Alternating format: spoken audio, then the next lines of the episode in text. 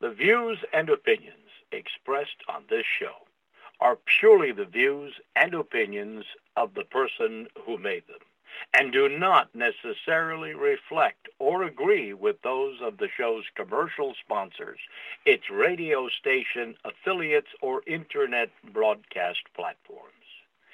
As the restriction on our God-given right to free speech manifests itself throughout the world, we are inspired by Jesus Christ's immortal words, and ye shall know the truth, and the truth shall make you free.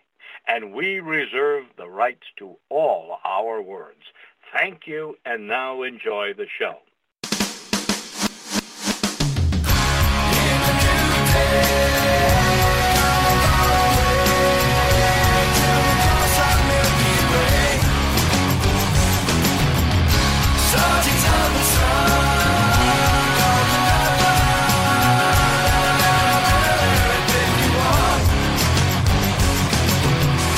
Learn who rules over you, simply find out you are not allowed to criticise. You are listening to ACH. I'm Andy, your host, and on today's instalment of Pastor Andy's traditional Christian message, originally broadcast on Sunday, February the 18th, 2024 at achshow.com, I will be presenting a message entitled Sanctity of Life 2, a conversation with an abortionist that was written by Dr. Peter Hammond of Frontline Fellowship, the link to the website of which will be available in the post for this show.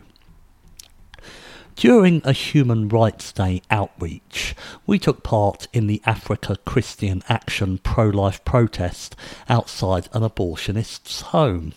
When the doctor drove up in her Volvo, she demanded, What are you doing outside my home? Are you the people who have been distributing these leaflets? She waved one of the You Can Stop Abortions leaflets.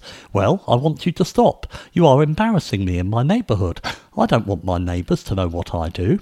If what you're doing is right, why would you be embarrassed about your neighbours knowing your occupation? I asked. Because it's controversial. Not everyone approves of abortion. You are embarrassing me. You are killing babies, I told her. No, I don't kill babies. The mothers do, she responded. Well, the mothers may pay you to kill their babies, but you are the one who actually does the procedure. But it's their choice. They sign the life of their baby away. I'm just providing a service, she responded. So you are like a hitman who takes money to kill people. You could describe it like that, she smiled. I'm providing a service. It's the mother's choice. You are concerned about what your neighbours today think, I responded, but you should be more concerned about what Almighty God will say to you on the day of judgment. You do believe in God, don't you? Yes, I believe in God, she answered, but she denied that she was a Christian. Well, you have an appointment. It is appointed unto man once to die, and after that the judgment. One day you will have to stand before Almighty God and give an account of everything you have done. Maybe, she responded with a shrug, but you are speaking to the wrong person. You need to be involved in sex education in schools. I have to do abortions for 12 year olds. You won't believe how many young girls come to me for help. It's a dirty job, but somebody has to do it. There's a tremendous demand for what I'm doing, and very few are willing to do it. Well, of course, we do go to schools, and groups like True Love Waits are involved in vigorous sex education in the schools. We do believe that education is our highest priority. I've worked in the fire brigade and the army. Those are often dirty jobs. Firemen and soldiers can tell you they are saving lives. Abortionists cannot say that. You are not saving lives, you are ending lives. The fact still remains that life begins at conception and abortion is murder. The abortionist responded, That's your opinion. No, that's a scientific fact. Surely you as a doctor know that life begins at, at conception.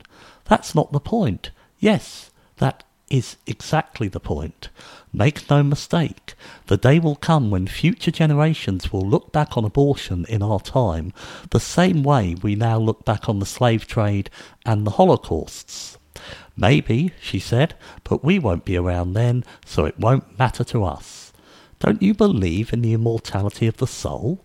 It will most certainly matter to you in eternity. There is a God in heaven, a day of judgment. Heaven and hell are very real. It will most certainly affect you after you have died and throughout all of eternity. It was remarkable that this abortionist spoke so freely about the mother and the baby. Normally, abortionists try to dehumanize their victims by speaking of the patient and the product of conception, or the fetus, or performing a TOP, termination of pregnancy. However, this abortionist had no problem consistently referring to the mothers who sign their baby's life away. At no time did she question the facts that life begins at conception and that abortion and that abortion is the killing of an innocent baby.